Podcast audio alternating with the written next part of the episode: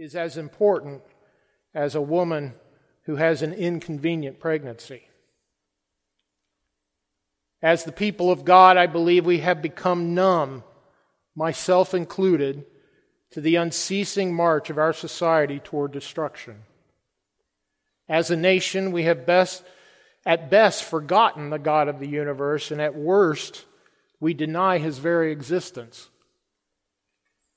The wicked mockingly say, "Where is your God?"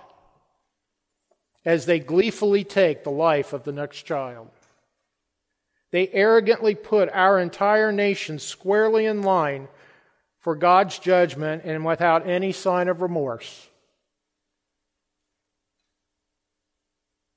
Their plan is the same murderous mania that they practiced yesterday. That is their plan for tomorrow. The feeble minds of men, both the righteous and the unrighteous, confuse God's long suffering with indifference or His non-existence.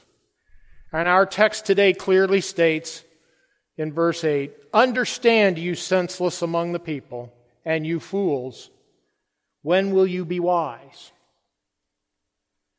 The unrighteous are senseless fools. Wisdom eludes them because they seek wisdom not from the all-knowing, all-wise God, but from their own sinful passions. Brethren, this is the very definition of foolishness, to seek something where it cannot be found. Today's message is to call us to remembrance.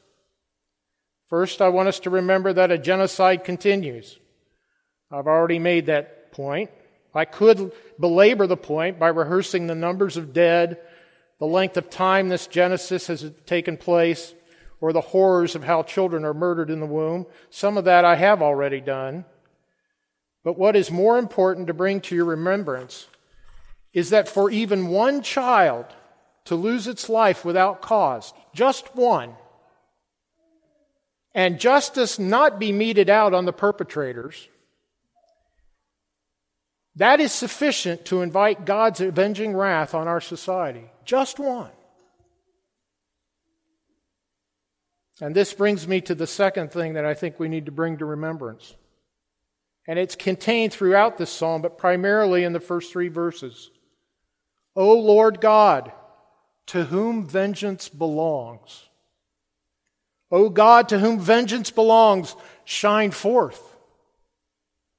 Rise up, O Judge of the earth. Render punishment to the proud. Lord, how long will the wicked, how long will the wicked triumph? Clearly, the attribute of vengeance belongs wholly and distinctly to God. And the Apostle Paul wrote these very words in Romans twelve nineteen. "Vengeance is mine, I will repay, says the Lord."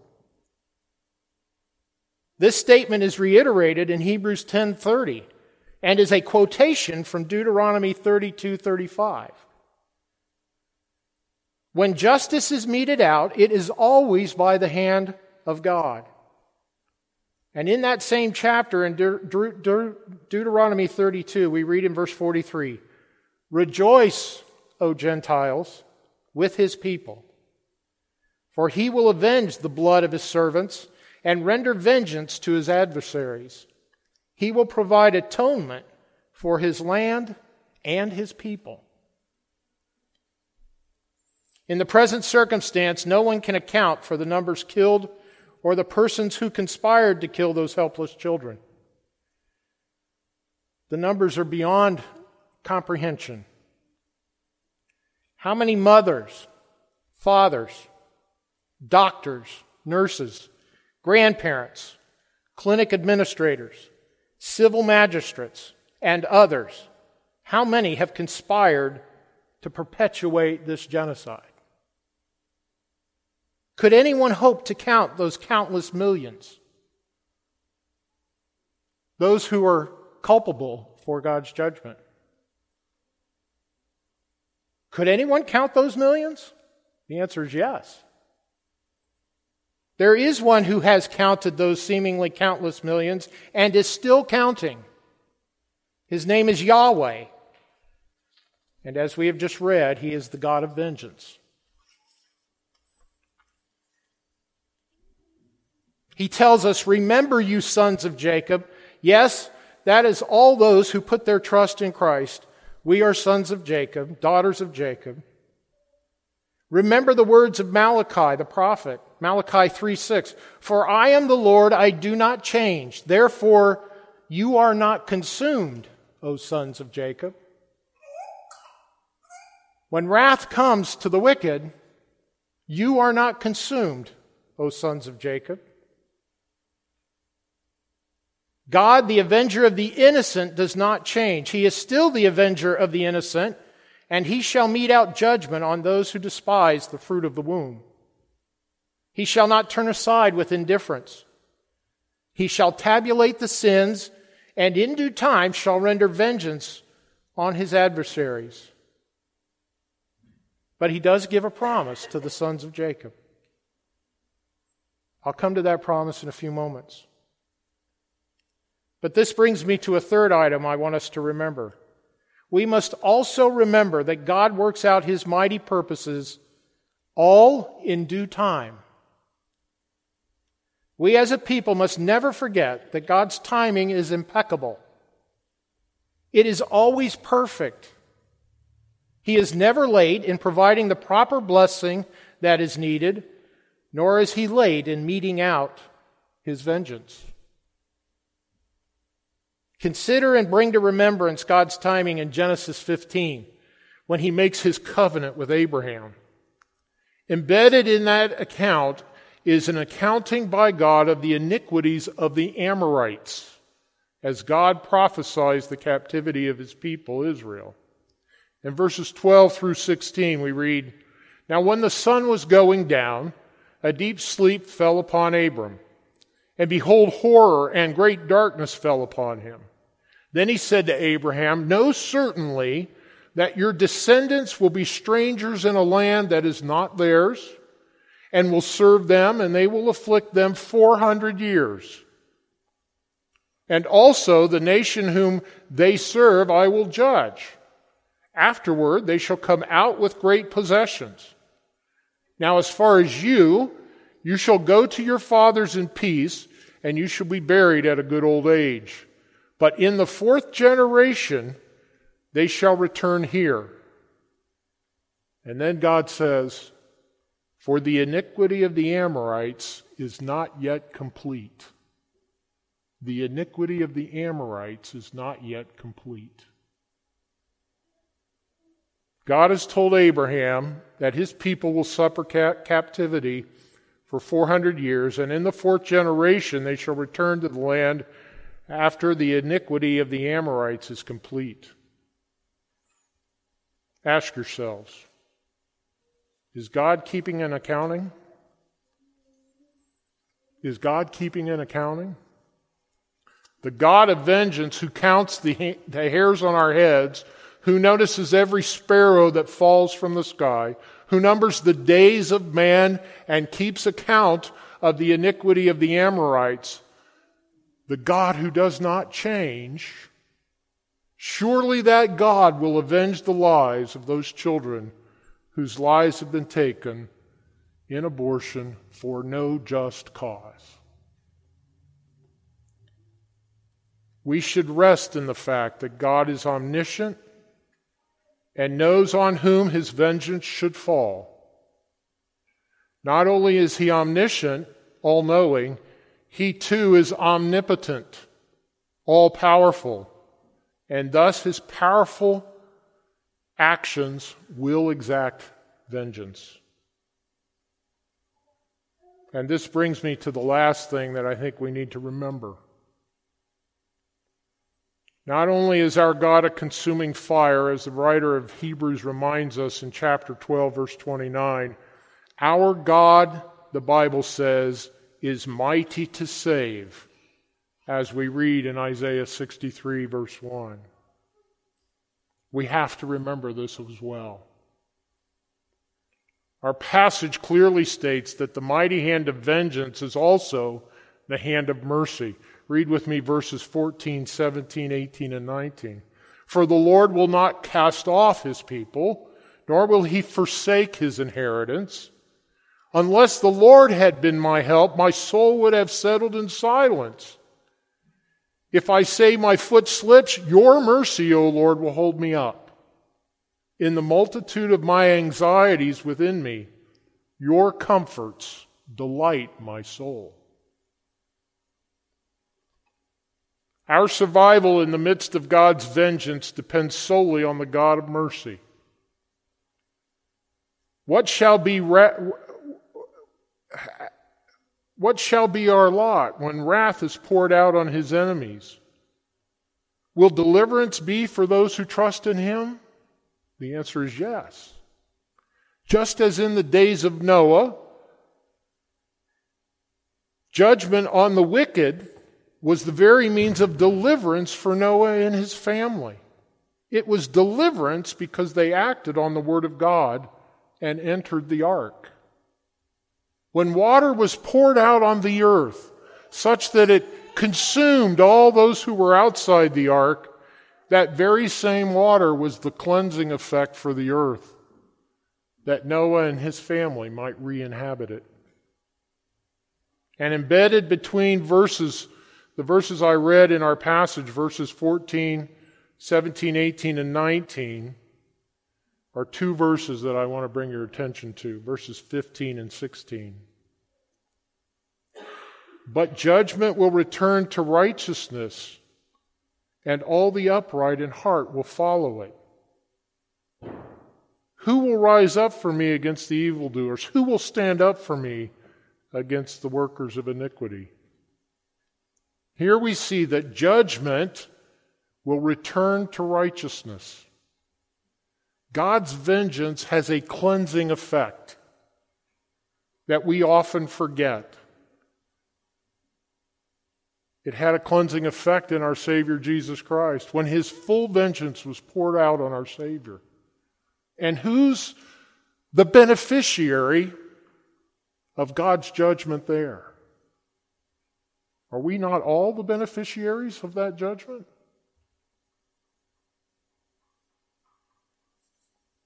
Just as in the days of Noah, the whole earth was washed clean in the flood, and when God pours out his vengeance, righteousness, righteousness is the result. When God's wrath is meted out, the Bible describes, describes it as launderer's soap. You know what that's like, right? Lava soap. It's full of grit, sand. Try rubbing that on your skin a little bit. It takes the skin away. It's so harsh. Launderer's soap. That's the way God describes his vengeance. It's a refining fire. It's in a it's a crucible. When you stick the metal in there and heat it up, what happens? That that ore becomes purified.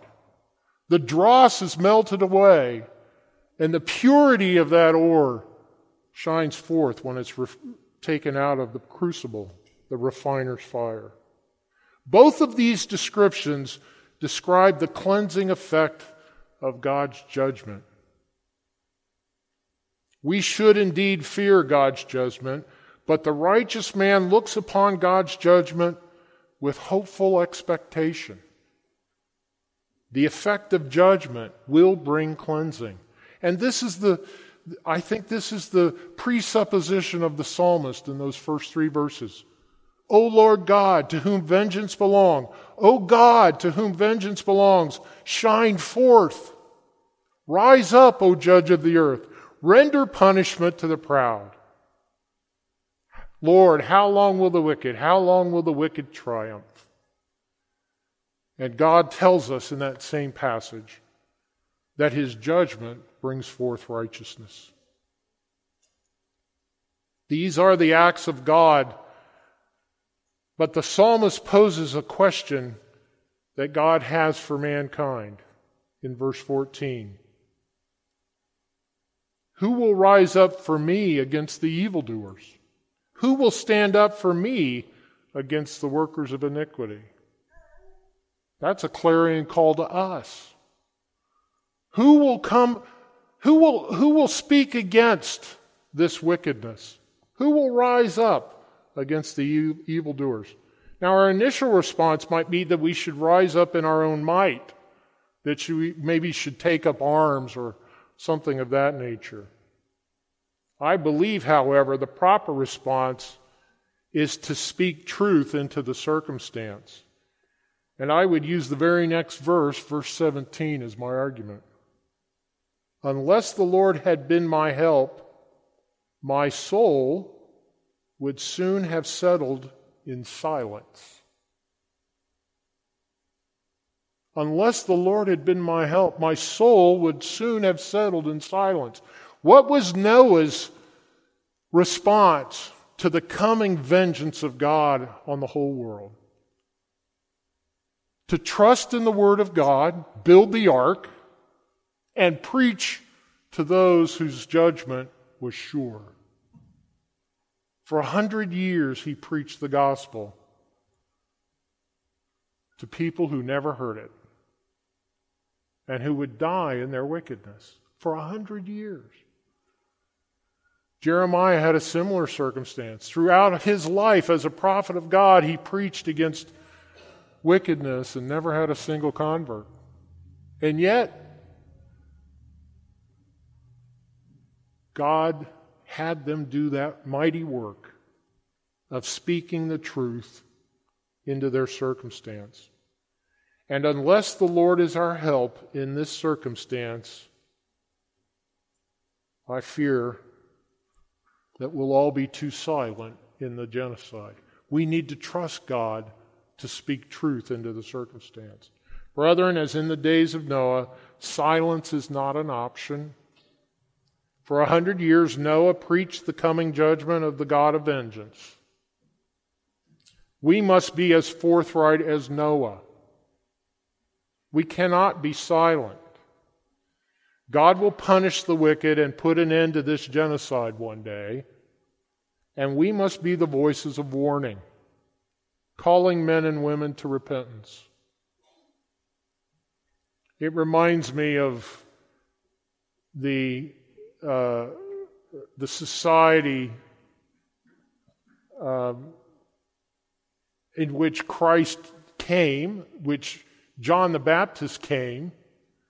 The polite society that had a circumstance that allowed for sin in the camp to be tolerated without a strong word, a word of warning, a word of condemnation. And when those men preached that word of condemnation, John the Baptist lost his head over it, and Christ died on the cross for it. It may cost us greatly individually, but look what they produced for their sacrifice. We cannot be silent. God will punish the wicked and put an end to this genocide, and we must be the voices of warning, calling men and women to repentance. It's not polite to be silent in the midst of murder. That's not polite. We must be heralds. Heralds in this situation. Silence for the believer is not an option. It is only an evidence of unbelief that God cannot or will not take vengeance upon a people. We must be the herald of the nearness of God, as Noah was for a hundred years. God is near, and He will bring rain and will flood this world and kill everything on it, except for those who repent and seek refuge in the ark of God. And where is that refuge? In Jesus Christ, the Son of the living God. He is the ark of refuge. So we must be the heralds of the nearness of God's vengeance and the nearness of God's mercy to our unbelieving nation. Both are contained in our passage. God's vengeance and God's mercy are both there. One does not exist without the other. Mercy does not exist unless there is a God of vengeance who exacts who exacts punishment on sin. That makes mercy meaningful, the withholding of punishment. When we repent and turn to God by faith, declaring that we are sinners, when we own the sin that we sin and say to God, forgive me, forgive me, for I've offended you. Then mercy makes sense. But if we double down on our sins, sin is a spiraling downward in life whose end is death. And abortion is probably the greatest evidence of that. Sin brings death to those who are most helpless in abortion. And that's what our society needs to turn from, and to turn to God by faith. Brethren, I encourage you, when this subject comes up, don't be silent. Be a herald of truth. And should you be in a situation where it doesn't come up, and it's appropriate to speak to, to that truth, be courageous. Be courageous. Confront your friends and your neighbors, your coworkers. For those who are righteous, encourage them to speak up as well. But most importantly, where should I, our speech go to each and every day? The God of vengeance in prayer, asking Him to cleanse us from our sins. And He will mete it out with equity. Let us pray together.